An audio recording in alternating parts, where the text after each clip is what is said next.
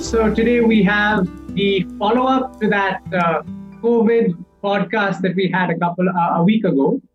And we got a very interesting question from one of our listeners. This is Johnson Yesudas, and he asked, what is your response to the Swedish reaction to the COVID conundrum? Uh, what's your response to Sweden's uh, government's decision? So I thought it would be good if you could first tell us, what is this reaction of theirs? How do they deal with things? Right. Uh, thanks, Johnson. I mean, I saw your question on Facebook, and I'm glad that you've given me the opportunity to explain it a little bit. Uh, so the big issue is, is Sweden doing anything? Because the images that we see on our T V screens or in social media are pictures of Swedes sitting outside in parks, in clubs, in restaurants. They can go to the gym. And you wonder, haven't they heard of this COVID pandemic? Don't they know that the rest of the world is under a lockdown? What are they doing? And then the news starts filtering in that they are trying to achieve what is called herd immunity, which means they believe this virus is going to spread and spread and spread, and nothing can stop it until a larger proportion of their population become infected and become immune, so that the infection cannot spread further because most people are immune, which means roughly around sixty to seventy percent of their population need to have got the infection and overcome it. And that's herd immunity. The concern that everybody had is, but a proportion of them are going to die.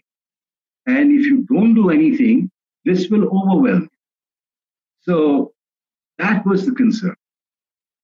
Right. So ac- actually, if you dive down into what they're trying to do, they've got a different strategy. They have the same kind of precautions that the rest of the world is taking, which is hygiene, hand hygiene, cover, you know, you know, etiquette about sneezing and coughing, and wash your hands, you know, and stains, you know, indoors as far as possible if you're sick. Uh, the only thing they don't recommend is the wearing of masks, because there are other countries also who don't actually recommend wearing masks because they want to conserve masks for healthcare workers. So that's what they seem to say. And they've got social distancing rules as well. You cannot, more than fifty people cannot gather, although this does not apply to schools, and their schools are open up to uh, the age of sixteen. It's compulsory for kids to go to school. Mm. And uh, they have, uh, you know, a lot of the social distancing norm, no unnecessary travel, uh, you know, keep arm's length apart. That's the thing. So it's not as if they're not doing anything. They're trying to do the same thing that all of us are doing, but they're doing it in a less restrictive way. Right. So then what is the core of the strategy? Because like you've said, uh, a lot of the directions they've given is uh, is in line with what the rest of the world is doing. So what specifically are they doing that the rest of the world isn't, which is why someone like Johnson would ask this question? So the issue is this. First is, it's a myth to say they're primarily trying to get herd immunity. Their, uh, the head of their uh, public health agency and their foreign minister have gone on record saying, we are not trying to do that primarily. Our policy is to try and save lives by slowing the spread of the virus, protecting the elderly by asking them to isolate and not come out too much, and not let people go too much and, you know, infect them. And at the same time, allow life to go on as normal, as far as possible, keeping the social distancing up, so that we can sustain this in the long run. So they don't believe in a lockdown. They believe in all these guidelines being put in place, and they expect that people will follow. So that's the conundrum. The conundrum for the rest of the world about Sweden is not about COVID. We have the same infection going around the world. The conundrum for us is, how in the world are they planning to stop this virus spread by just giving some guidance and not having too many restrictions like, you know, lockdowns and police on the streets and fines. That's the conundrum. Right. And so why did they think that this particular balancing act that they're that they're doing, why did they think that would work? Okay. So what uh, you must understand is, uh, most countries, the decision on what to do is largely made by their leaders. Right? So you have powerful leaders like Donald Trump or Jair Bolsonaro or Prime Minister Modi or someone who comes out with a policy. They would have got some advice, no doubt. Right. The difference in Sweden is this decision is made by the public health agency. And the Prime Minister and the government have to follow the advice of the public health agency. That's because according to the Swedish constitution, when it comes to matters of public health, there is a clear separation of powers. And the Swedish constitution has got an inbuilt clause saying we must prevent rule of ministers when it comes to public health. So the person leading the response there and the person you see on T V is the state epidemiologist, or the chief state epidemiologist of the public health agency. They make the form, formulate the policies, but they work with county medical councils and the county officers and other bodies like health providers and stuff. It's a kind of a public health response. And the government has to follow the recommendations of the public health agency. So that's the first major issue why they said, because science dictated it. And the public health agency made the decision based on science. What is the science? They looked at the data which came out from China and from Italy. And they looked at all the international guidelines. And they also looked very carefully at the Imperial College modeling estimate, which actually changed policy for the U K and the Netherlands. See, you may remember that Boris Johnson initially, his government's policy was exactly what Sweden is doing virtually. Don't go too harsh. Let this virus spread. It will largely kill mainly young, uh, older people. So we'll isolate them. The rest of the people are young. Nothing is going to happen to them. They can go about their work. And then what would happen is that the virus would spread and we'd have herd immunity. The Imperial College made estimates. And they showed if you did nothing, five hundred thousand. And they made an estimation for the U S. They said the U S would lose one point two, two point two million by August if you did nothing. Right? You probably get herd immunity, but at the cost of a lot of deaths. So that was un. Nobody wanted that. What's the next strategy that Imperial College suggested? It's called mitigation. We're not trying to stop the virus or allow it to free reign. We'll try and slow it down. So the Imperial College model says that if you try mitigation, various things like one, close your international borders, what would be the effect? Two, close your universities and schools, what would be the effect?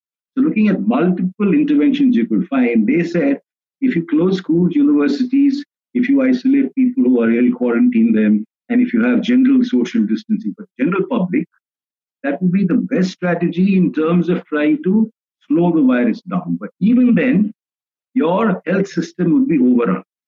You would very soon not have enough beds and ventilators for these people.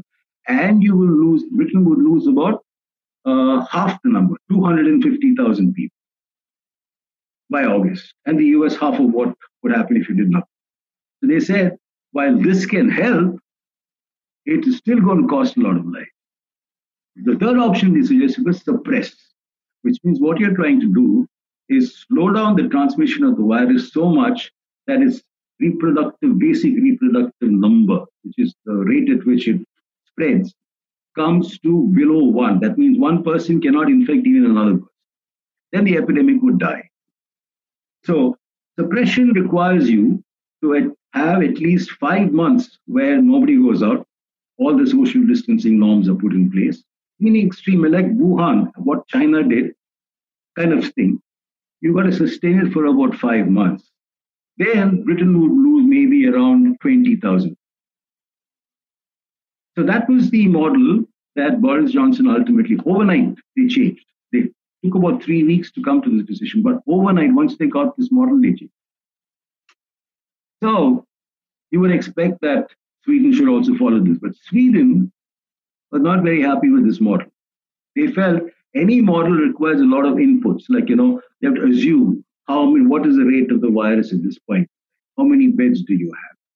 So making all these assumptions, they come to this model. And Sweden said, listen, you change any of these assumptions, the model is not so pessimistic. So they said, for example, they said, countries have a certain number of critical care beds. They forget that when countries act, they'll triple the number of critical cases. So things change. And the Imperial College model did not take that into account. They believed we won't follow that model. But we do accept we have to mitigate because we only got a certain amount of beds. And we've got older people, many of them live in nursing homes. We've got to protect them. But the rest of the people, with some reasonable, you know, restrictions, like social distancing and work from home, that kind of policies, we would be fine.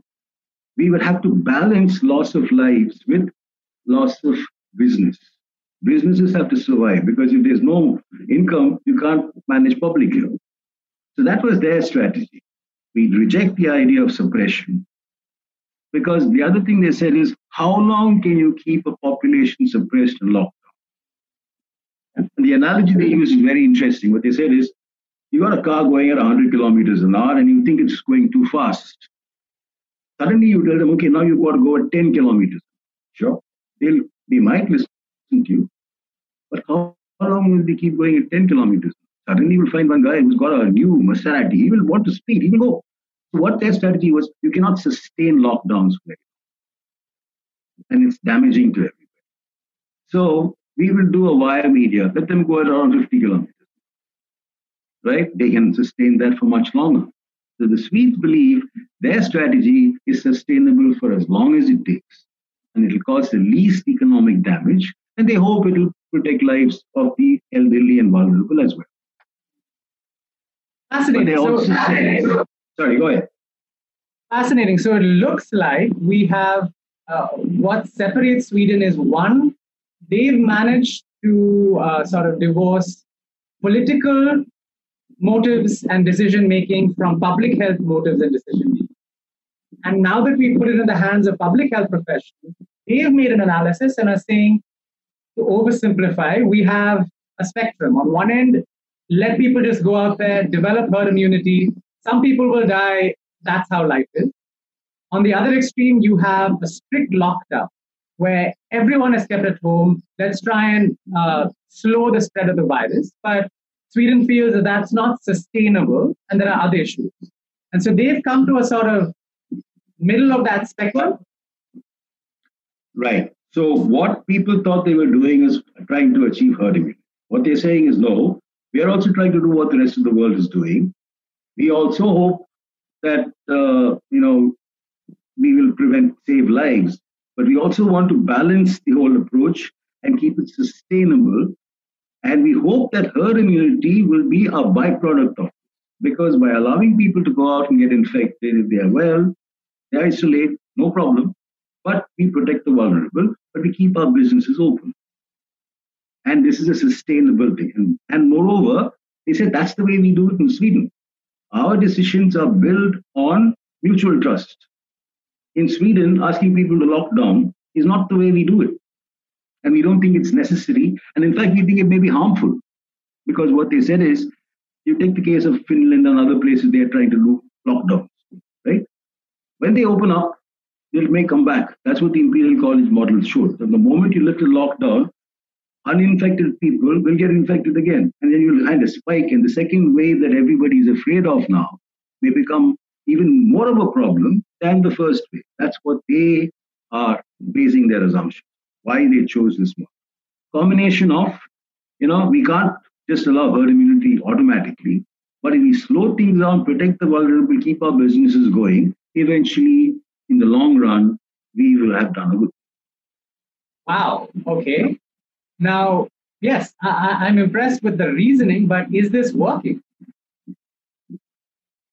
Well, it's like this. Uh, let's ask this question. The reasoning was this, but before I ask them, ask, is it working, I would ask another question.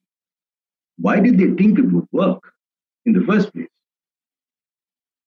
You know, if you ask me in India that this is our policy, this is what we should do, would you think it worked? Should work? You would say no way. And I'll tell you why they thought it could work in Sweden. First, as I said, it's driven by data, by evidence. But the most important thing in Sweden is this. There is a lot of trust between the government and uh, the public. if you look at data and surveys on trust, public trust, the Swedes, along with all the Nordic, you know, Scandinavian, Nordic countries, they rank way up in public trust in the government, in the law, in, in police, systems like that. That's one issue, public trust, critical. And most of the Swedes who were interviewed have said, this is the key reason. We trust our people will obey our recommendations because they think we are doing it in public good. And the government trusts the people because they think they are reasonable, they are adults. And the Swedes trust each other that they will all comply. So these three aspects is critical to the decision making for them. Second thing is feasibility. Sweden is a wealthy country. They pay some of the highest taxes in the world, and tax evasion is non-existent. Everybody pays their taxes, even though it's very high.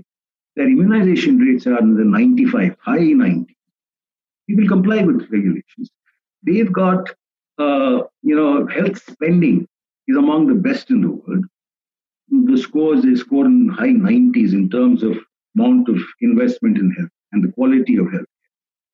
Their health system is rated number three in the world. They don't have too many doctors, nurses, and uh, you know ventilators and stuff, but they don't need them because they're all trying to save, stay out of hospital, keep healthy. So that's the other thing. Then if you look at the other thing, it's the population. It's got a population of ten point one million compared to our one point three billion, right? And the population density is such that twenty-five people per square kilometer. It's deserted. Although most of the people live in cities, right? And there is a fair number of older people. Many of these older people also live alone. And one more thing, most Swedes are used to social distancing anyway because of their small population and because Sweden wants their citizens to be independent. When I was in Sweden, I visited a place called Linköping where one of the earliest cases of COVID was found. And there's hardly anyone. You can go for miles and miles of beautiful forests and roads, but nobody in sight. And I was telling my host, who had been to India, he said, I said, this is surreal. I have to get used to this. There's hardly anyone. He said, yeah, I know. When we come to India, we got to get used to the hordes of people. So your problem is overcrowding. Our problem is loneliness. And they said, from childhood, we teach our children how to be independent and strong, to avoid loneliness. So most young Swedes leave home by the time they're about sixteen to eighteen. The lowest age of leaving home for the whole of the E U. And Sweden is a welfare state, so it provides things for citizens so they don't have to depend on their parents. And there are hardly any multi-generational families. Over fifty percent of Swedes live on their own in small compact. So this mixing that can spread the virus is not there. People are self-reliant. The other important thing, you ask people to work from home. The internet coverage, both high-speed broadband as well as regular broadband, is among the best in the world, both in rural and urban areas. And most Swedes are computer savvy. So working from home, very easy, doable. Finally, disaster preparedness. Sweden has got a long history of preparing for emergencies. And if you look at the Global Health Security Index, Sweden is way up there. So it's the responsibility of the citizen to be prepared for emergencies. And the government makes it possible by giving pamphlets, letting people know what you should do in this. They've got something called What If War or Crisis Breaks? Every household has a pamphlet, checklist. Banks will be closed, this will happen, wow. this will happen, this wow. is what you do. Everybody knows what to do.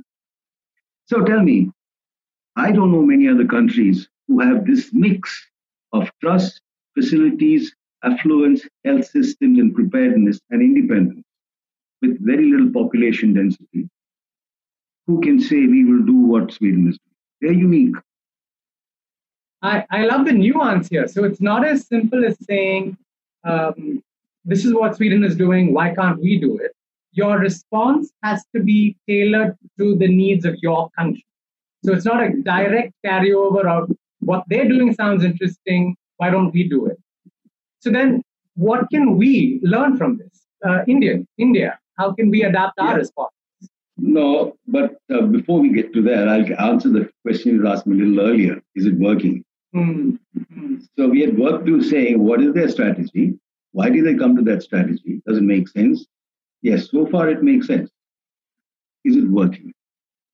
Unfortunately, if you look at statistics today, you cannot compare statistics from different parts of the world because there are a lot of differences in the way people report, what is the definition of a case, who they test, how early they test, how wide their testing is, what the test results are, do they report it, all kinds of things, and even death. You know, do you report anyone who looked like he died of COVID as COVID death or only if he had a test?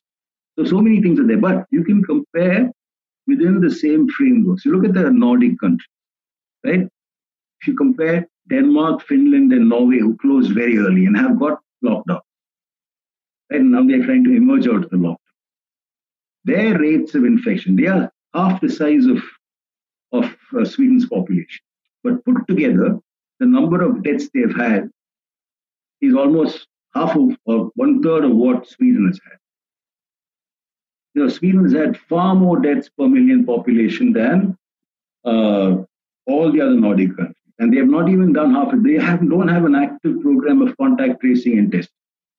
So that is one of the problems. But if you ask the uh, Swedish health authorities, they say, yes, our problem has been this.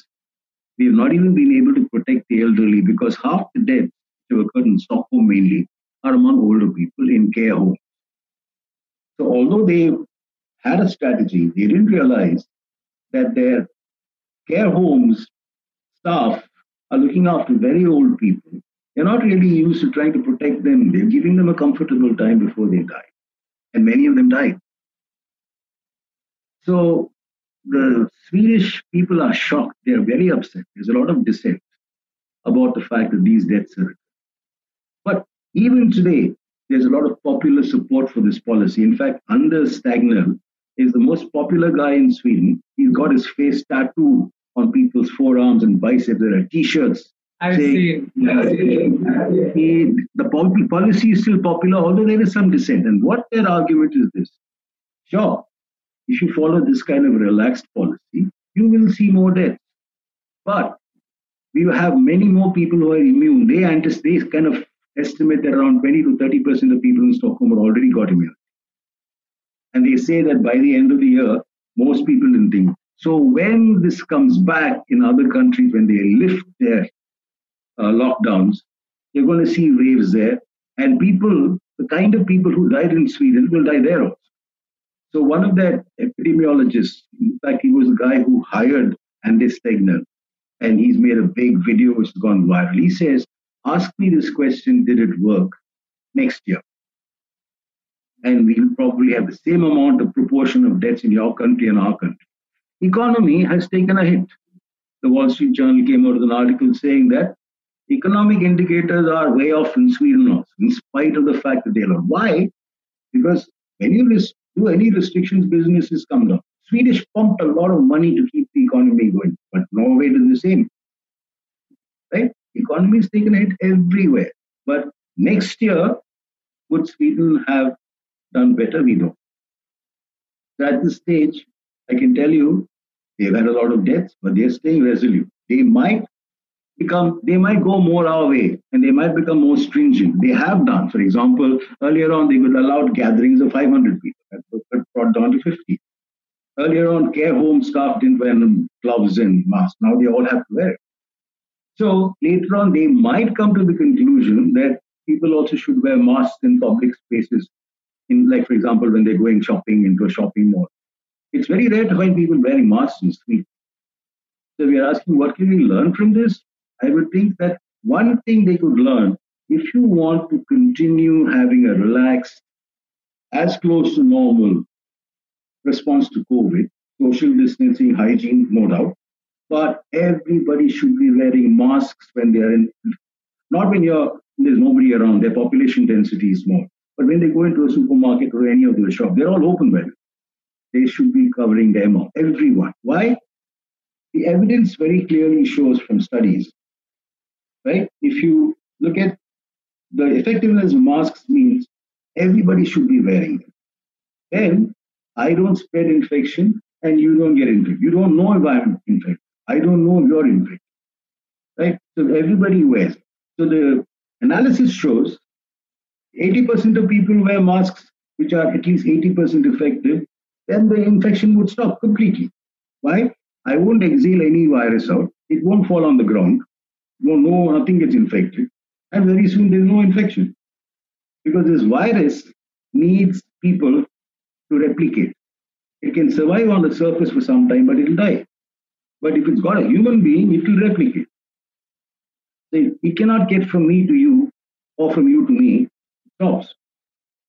Even better, it actually shows if sixty percent at least of the people wear masks all the time in public, and those masks are at least sixty percent effective in preventing the spread of virus, your reproductive number will come below one.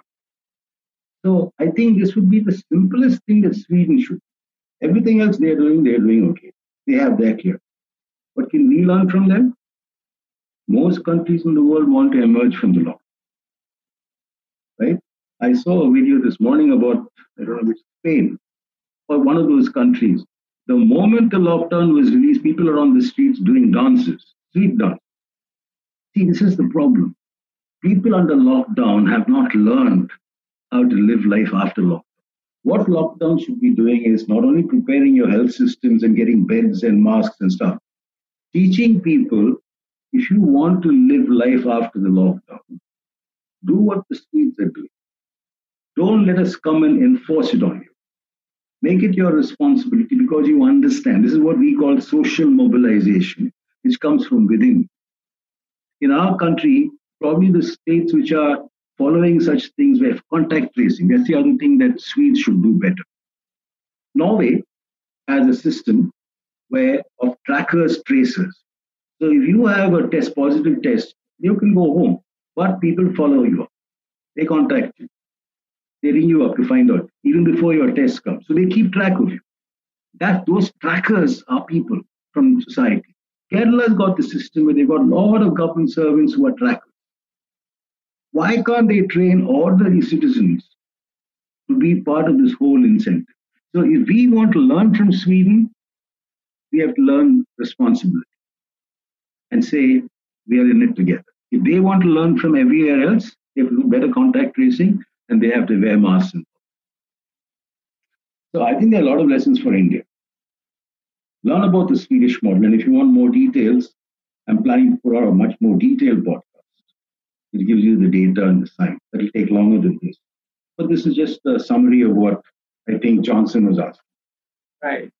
So it definitely sounds like uh, the Swedish response is not the same as just chill, do nothing. Yeah, they seem to have not. Their own take on it. And it's also not easy for them. You, I'm talking about shopkeepers. See, the government will allow any worker who's laid off. eighty percent of the salary of that person is paid for by the government. But uh, since sales have dropped, the shopkeeper, he's going to be able to apply for loans. And he may get some loan deferment and his rent may come down. But he says, I'm making a loss. And in fact, some shopkeepers say, I wish they would lock down. Then my business can de declare we locked down because then they'll completely compensate us. So there's a division. It's not easy for them. It's not easy for Swedes to do this because they know that this is a worldwide problem. But at the same time, they're trying to approach it with the semblance of normalcy which you need because, as they said, this is not a sprint, it's a marathon. Right? Right. Our lockdowns cannot stay on. It is impossible. The amount of damage this has caused to the economy, number of uh, other health conditions we have neglected, immunizations, H I V, malaria. The world estimates that a lot of people are going to die because of that. And that will be known only by next year. So I think we should have this conversation again one year from now, and we can review what these strategies are. Hey, Johnson, a COVID namaste to you. I hope I answered your question. Thanks a lot for that. And for those of you watching who want to dive deeper into this, if you want to know where's the evidence for what uh, Prathap is saying, uh, we will be linking, as, as my father pointed out, he's got a really in-depth, systematic um, analysis of this. I've uh, taken a sneak peek. All your questions will be answered. But for those of you who just want an overview, we hope you've got uh, a basic idea of what's going on. We link to the more detailed uh, presentation in the notes. And uh, is that it? Uh, that's we're that's done it. For now? Okay. Yeah. Great. So, thanks a lot. Um, thanks. Thanks, everyone. And yes, take care. Till next time.